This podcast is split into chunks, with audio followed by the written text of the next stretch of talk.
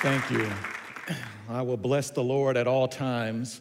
His praise shall continually be on my lips. How many of you are glad to be in the house of the Lord this morning? Can we just give Jesus a shout of praise? Y'all can do better than that. Come on, let's give Jesus some love this morning. Praise his holy name. Our focus is on the Lord this morning. It is none less than a privilege and an honor to proclaim the word of God to you this morning. Uh, it was just over 25 years ago. I could remember like it was yesterday when I was facing three to 15 years in prison for drug trafficking. And the Lord saw fit to um, cause my path to cross with a relative who knew and loved the Lord, and this relative shared the gospel with me. And on February 12th, 1993, I accepted Jesus to be the Lord and Savior of my life. I got up off my knees after praying to receive Christ, never looked back. And so I give him the praise and the glory that's due his name this morning. And I just give God glory. So, yes, will you just uh, pray with me uh, as we enter into God's presence through his word this morning?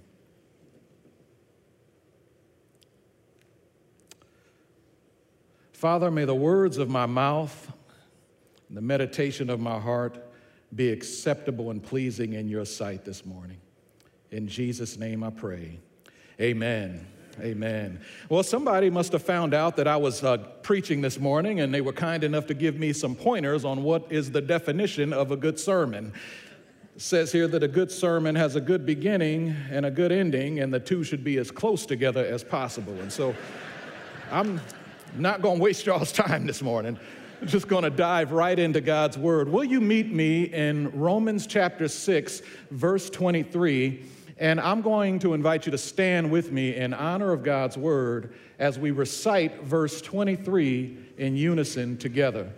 Those of you who are at home, I welcome you to turn in your Bibles, Romans chapter 6, verse 23, and we're going to recite this verse together in unison. Romans chapter 6, verse 23, as the text reads, for the wages of sin is death, but the gift of God is eternal life. Amen. You could be seated. May the Lord add a blessing to the reading of His word. Uh, this morning, I want to speak to you from the subject The choice is yours. The choice is yours. Two laws compete within my chest the one is bad, the other blessed. The new I love, the old I hate. The one I serve will dominate. This is a paraphrase from an anonymous poem that serves to highlight the struggle that happens in the heart of every Christian who places their faith and trust in the finished work of Jesus Christ on the cross. Life before Christ was only death all the time, whereas life after Christ could be life or death, depending on the realm we choose to operate in.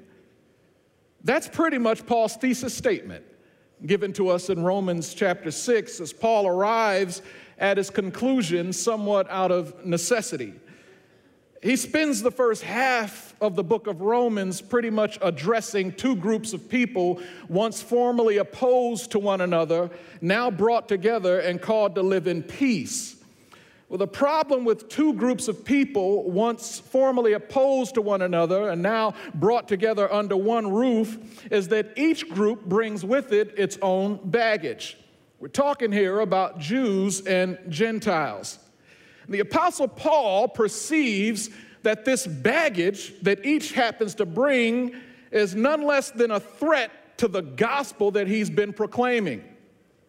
And that baggage relates to a misnomer regarding, in particular, the idea of works based righteousness.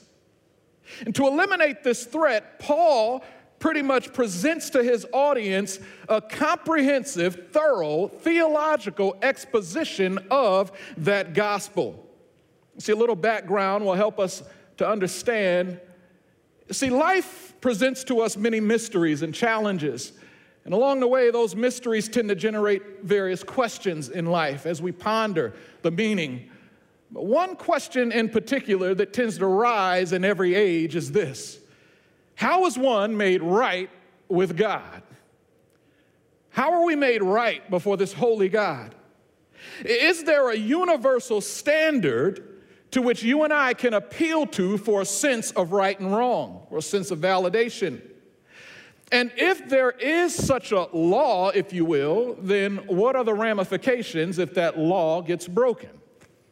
Well, Paul answers this question for us in the first few chapters of the book of Romans.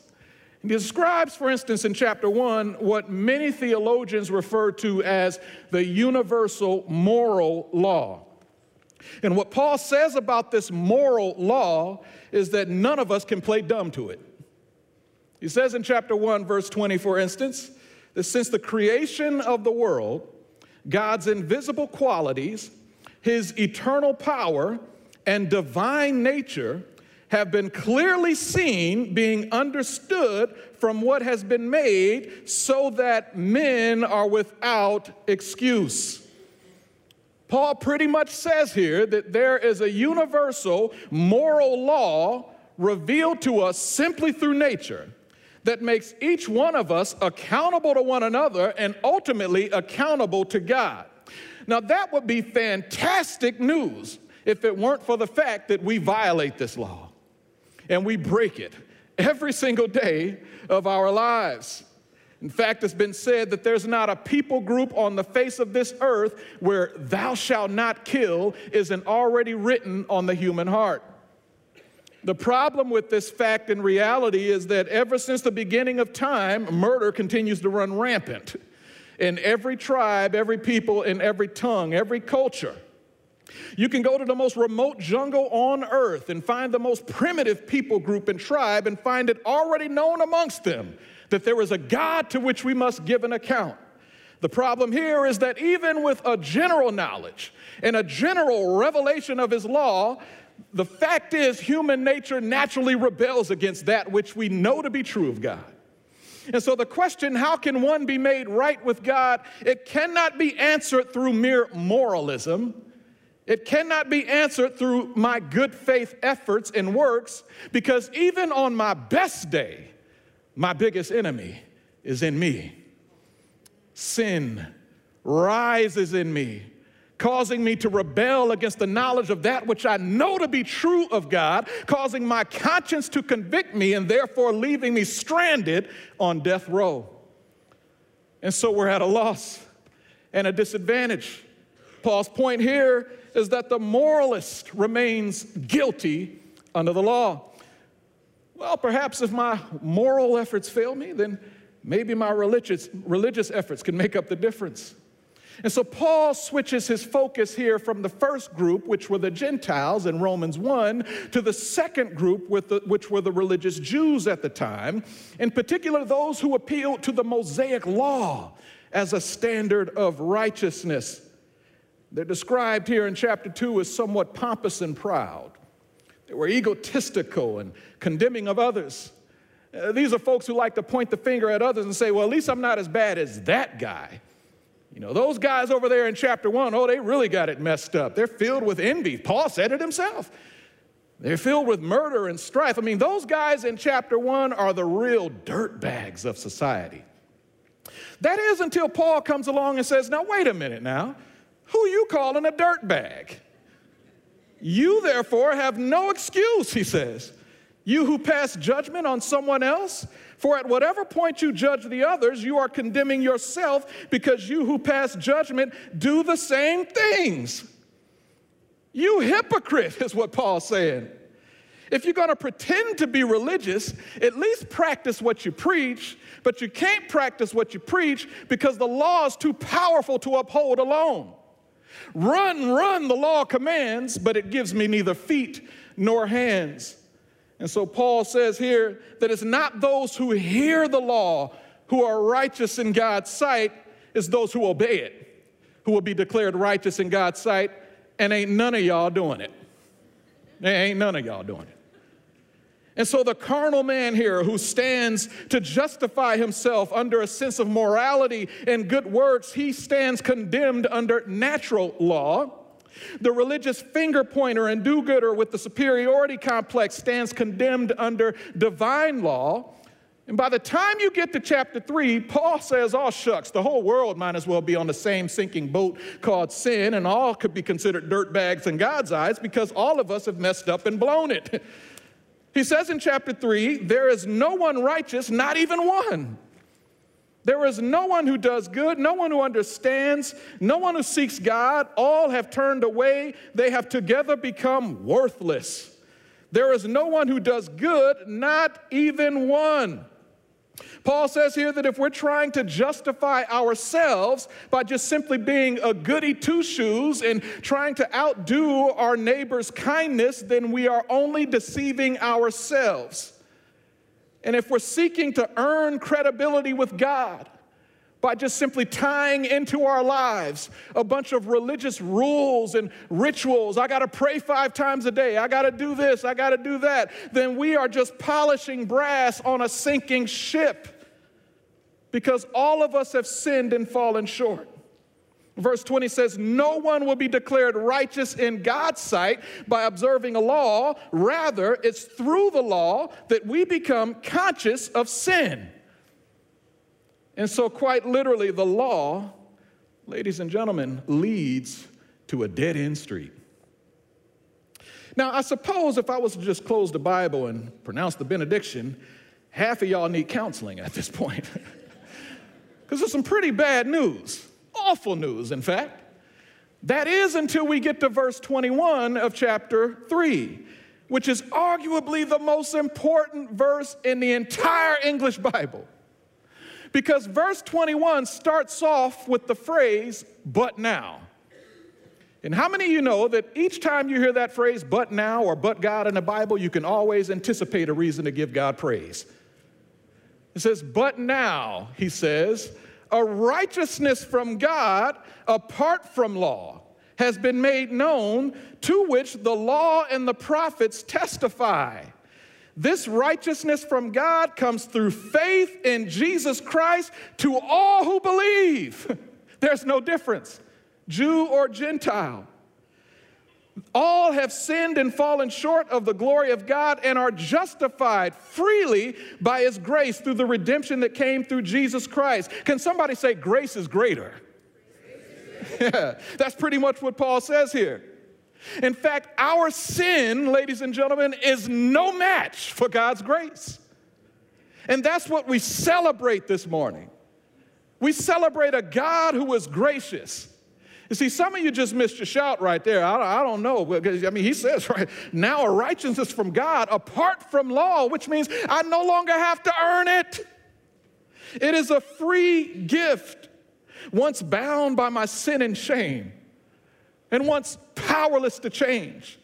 But now a righteousness from God has been made known. And so we give God glory and we give God praise. Why? Because grace has set us free finally from the tyranny of the law. Well, this, yeah, you better give him praise because he deserves it, absolutely. But this does lead to a couple of questions, a few hypothetical questions, in fact, rhetorical questions. And Paul sort of anticipates these questions and anticipates some objections to this. Because every time you talk about grace and you talk about it too much, it's easy to leave the wrong impression on folks' minds. And it's a misunderstanding. And Paul anticipates this in verse 1 of chapter 6. Paul's first question is this, and this is in the minds of his readers and his audience. It says, What shall we say then? Shall we go on sinning so that grace may increase? I mean, if God is in the saving business and He's just lavishing us with, with His grace, then that means I could just live any old kind of way I want to live. I mean, he isn't concerned about that. And yeah, I could just live any kind of way I want. And Paul's response to that is that is the dumbest thing I ever heard in my life. Kareem Smith paraphrase version. But no, he says, by no means, he says. For we died to sin. How can we live in it any longer? He says. And unless I'm misunderstanding something, dead people don't sin. Dead people don't walk around committing adultery. Dead people don't walk around lying. Dead people don't walk around breaking God's laws. And furthermore, verse 14 says this Sin shall not be your master because you are not under law, but under grace. The Greek word for master here is kuriou, which is where we get our English word Lord. And so another way to read verse 14 is Sin shall not be your Lord because you are no longer under law, but under grace, which, by the way, raises the second hypothetical question, rhetorical question. Because verse 15 says, What then shall we say now, then, Paul? Shall we sin because we are not under law, but under grace? You see, first there's dumb and then there's dumber. But this strikes home for a lot of us. Because you can, you can see in the minds of Paul's audience, they were looking for an easy way out to continue to sin. But I don't know about you, but I, you know, there's several people that I've come in contact with throughout my life's journey. And you may know somebody like this as well, who's claimed to be a Christian, but there's not an ounce of difference in their life to indicate that they know Jesus and that they're a follower of the Lord Jesus Christ. I used to know a guy like this. He said to me, he said the sinner's prayer once, and it was with a pastor, and the pastor led him in this prayer. Repeat after me Dear Jesus, dear Jesus, I confess, I confess. And so he said the prayer, and he got up, wasn't a bit of change in his life. He was still running around committing adultery on his wife, and he's still wilding out on the streets and all that. I mean, his life was a wreck. And so I tried to encourage him in the Lord and ask him, you know, hey, you know, there is a such thing called repentance. Have you heard of it? he says, Well, the pastor told me all I have to do is say this prayer and I'm in. I don't really have to change, do I? And I say, Yes. yes, you absolutely do. Faith without works is what? Faith without works is dead. Now, don't get me wrong, people. God loves us just the way we are. Amen? I mean, God loves us just the way we are. Amen? But God loves us too much to leave us just the way we are. And so there is no such thing in the Christian life and walk as an autonomous saint. And so we have to look forward to changing. But in the minds of Paul's audience, they were thinking, not me. I'm looking for a way out. I mean, since I'm no longer obligated to conform to the law, whether that be Mosaic or moral, and since I'm forgiven and justified and, and set free by faith, then that means that I'm free to live the human experience any kind of way I choose to. I can sin with impunity. And what Paul says to us, as well as the readers, is that you can try it if you want to, but just know that there are binding consequences to the choices we make. There are binding consequences to the choices we make. And notice the first consequence shows up right away in verse 16 choose sin, and you can expect to inherit death. Choose sin, inherit death. Don't you know that when you offer yourselves to someone to obey him as slaves, you are slaves to the one you obey? whether you are a slave to sin, which leads to death, or to obedience, which leads to righteousness. Choose sin, inherit death. It's a given. You know, about a year ago, our family uh, purchased our first family pet. My daughters, they've been after me for years about getting them a little puppy. And as much as I was adamantly opposed, I suck. I was a sucker, y'all. I caved. I gotta admit, I just caved. And what got me was my little daughter, my youngest one, she's got these artistic skills. And she started to draw little puppy pictures with tears in their eyes. And, and she would put them on my nightstand for me to see with little messages Dad, we promise we'll clean up behind them. And so I thought, what's the, what's the harm in going to the puppy pound and just looking, right? That's all I'm doing is, is looking. Before you know it, we saw this little Jack Russell mixed terrier come out and he jumped on our lap and, oh Lord, pray for me. I mean, he's as cute as he can be. We named him Biscuit. He's little brown, he's brown and white. And so when Biscuit was at the puppy pound, Biscuit was well behaved. He was really nice and cute and cuddly, but when we got home, oh, he starts to be all hyper. He's chewing on everything. Oh, Lord, pray for me. It didn't take long after we brought little Bisky Boo home that we realized right away who his master was. You see, the fact of the matter is that Biscuit has six different owners, but only one of us is his master. You see, his master is the one who holds the treats. because if you hold the treats, you can get little Bisky Boo to roll over, and you can get Biscuit to sit down. If you hold the treats, you can get Biscuit to settle down a little bit. You see, Biscuit is a slave to whoever holds the treats. And Biscuit ain't too different from many of us. Second Peter says this it says, People are slaves to whatever has mastered them. You know, typically when we think of slavery, it conjures up negative images of our history, of our country's past. Uh, uh, issues of chattel slavery, where my ancestors were shackled and brought across the Atlantic Ocean and forced into uh, the slave trade and forced to do work with no pay. And to this day, there's been no recompense. But when Paul talks about slavery, he has in mind the word doulos, the Greek word doulos. And it was a wide range of application that we have here in meaning. And contextually speaking, in chapter six, it's the idea of a bond servant or somebody who's, who's willingly devotes themselves to the service and loyalty of another. And you can see where Paul's getting at here. He's pretty much saying that if we choose sin, then what we're doing is we're making sin out to be our Lord. And if we make sin out to be our Lord, then guess what that leads to? It leads to a life of bondage. And that bondage inevitably leads to death. Verse 21 says it. Verse 21 says that what benefit did you reap at that time from the things you are now ashamed of? Those things result in death. And when Paul talks about death, he's using death as a metaphor to describe the troubled life that sin produces. This is the, the morally frustrated and hopeless life of despair that we encounter when we seek to live independently outside of the will of God. This type of death can come in many different forms. There's a physical death, obviously, we all know what that is. And that physical death can come as a result of risky behavior or violence or drug abuse, all of which are sin, which leads to death.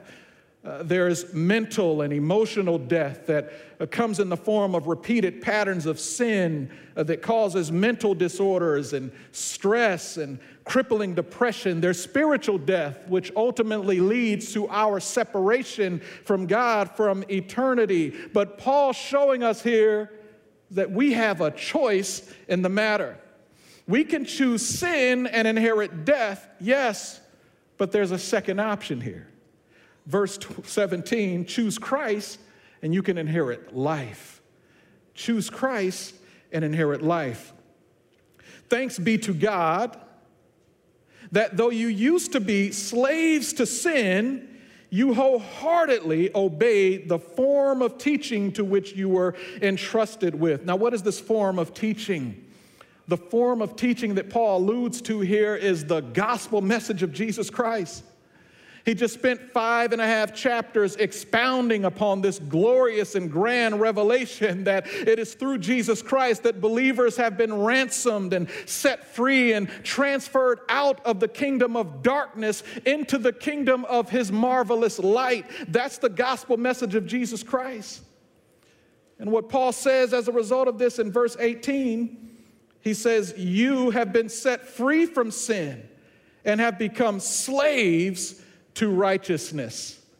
In other words, there are two domains now for us as Christians to choose. There's two domains. There is the domain of sin and death, and then there's the domain of righteousness. What Paul says here is that whatever domain we serve will be the domain that dominates, that dominates our lives whatever domain we serve will be the domain that dominates. You know, I used to work out at Planet Fitness a while back. Y'all can tell, can't you? Just joking. Pandemic came, I put it down. I blame it on the pandemic, y'all. but there's something uniquely contradictory about Planet Fitness. So you go into the doors, you see right there on the front desk, they got this big mountain of, of this pan filled with candy. I mean, it's got suckers in there, Tootsie Rolls, all kind of sweets, and you can eat as much as you want. Tuesdays, they have free pizza and soda. It's like, what are they trying to do? You hop on the treadmill and the bike, and up above you are television monitors. And some of those television monitors are airing the Food Network, right? to tempt you with food. I'm seeing fried chicken and, and ribs. I don't know whether to eat or work out. And so they're tempting you with all of this stuff. It all seems sort of paradoxical until you read their slogan on the wall. because on the back of their wall, there reads this slogan This is a judgment free zone. The choice is yours. In other words, they're saying you can eat to your heart's delight. You can gorge as much as you want. You can work out or you can watch television. It really doesn't matter. This is a judgment free zone. But right underneath that banner, there's another television monitor. And airing on repeat is the reality show, My 600 Pound Life. and so you can see what Planet Fitness is out to do there, trying to communicate something to us. They're saying to us, yes, you can, you can do whatever you want to do. You can live whatever kind of lifestyle you want. The choice is yours, but just remember there are binding consequences to the choices we make. And Paul says here the same thing the choice is ours as believers in Jesus Christ. We can choose to live under the domain of sin and death, yes. And you can choose to stay stuck if you want to.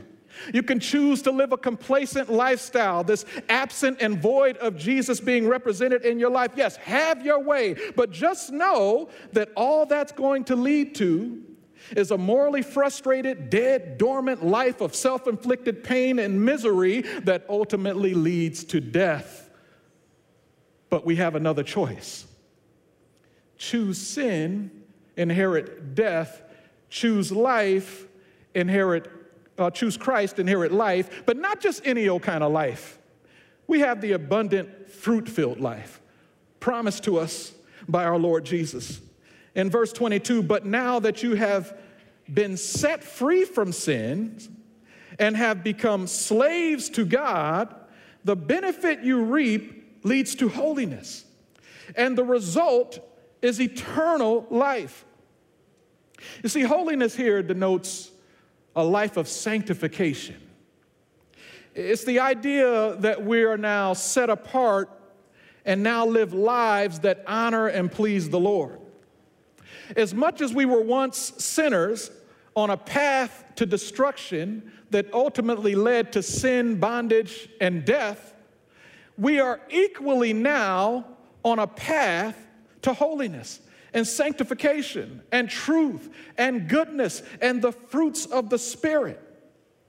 You see, once we transfer out of the realm of darkness, we are now transferred into the realm of righteousness where we can now put into practice all of these virtues that come from the Spirit living his, living his life in and through our lives. Now, some of you may be wondering this morning how do we make this practical?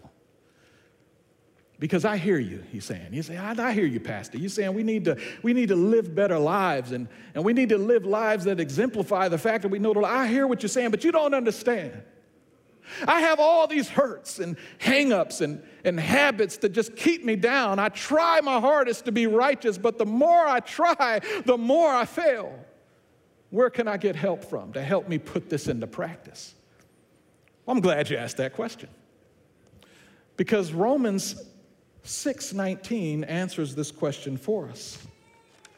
Paul says here in verse 19, I put this in human terms because you are weak in your natural selves, just as you used to offer the parts of your body in slavery to impurity and to ever increasing wickedness, so now offer them as sla- in slavery to righteousness leading to holiness. Offer them to righteousness leading to holiness. This is the best news that you and I can hear as believers in Jesus Christ this morning. The best news that you could ever hear is that the battle and the war is already won. The war is already won. We just need to yield our wills to the influence and power that comes with this new regime of operation and authority.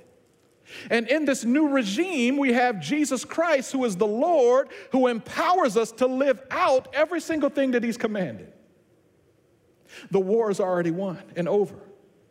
You see, far too often we make the mistake as Christians in assuming that that our sanctification is solely upon us.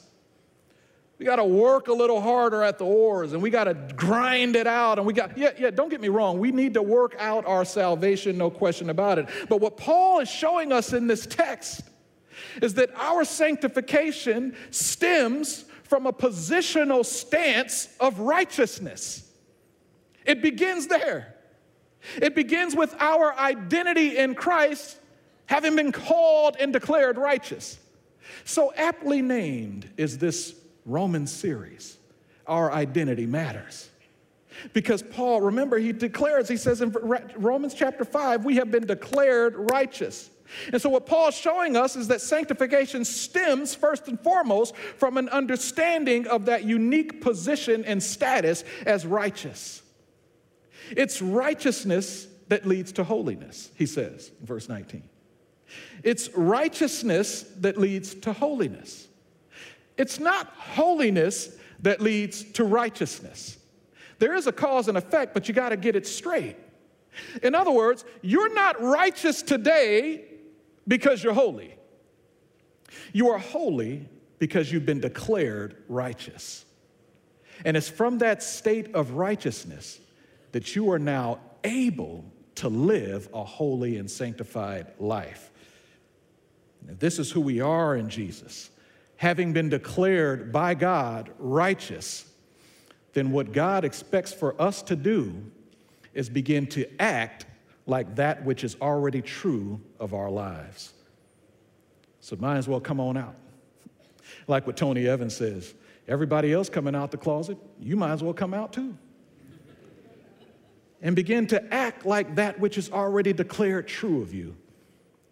You know, before I came to the Lord, I had this, this nasty little habit of cussing. Anybody cuss out there? You know? I thought I'd get y'all. So some of y'all actually raise your hand. Look at you. Tell the truth, shame the devil. I used to cuss all the time. When I got saved, something changed. It clicked in my heart. So I remember reading a passage of scripture that says, Do not let any unwholesome talk come out of your mouth, but only that which is uh, profitable for building others up. And so I remember one day I'm just hanging out with the fellas and I, and I let one fly. And for the first time in my life, I felt convicted over it. And I said, Man, something's got to change in my life. I don't know, I got to give this up. And it was almost as if the Holy Spirit whispered into my soul, I can help you with that if you give me more of your life if you yield yourself to me. Now, it wasn't the Holy Spirit condemning me. It wasn't the Holy Spirit that was making me feel, but he was, he was conforming me more into the image of what has already been declared true of me, which is righteous. And he's saying, I can help you live this thing out if you yield yourself more to my influence. He wasn't just laying a guilt trip on me, instead, he was guiding me into this new realm of operation, which is the new realm called righteous. It's a righteous realm which comes with authority and empowerment from the Holy Spirit. You see, the Holy Spirit helps us to act like the righteous men and women we've already been declared to be. And I'm so happy He helped me because it's been a whole week now since I cussed. No, I'm just kidding. I'm just kidding. It's been a month. No. but perhaps God is speaking to somebody this morning as we close. And for far too long, you have been making excuses to sin. And you come in here with the impression that you can just rationalize your way out of it and just continue to exploit God's grace. You're saying to yourself, I got immunity over this anger issue in my life.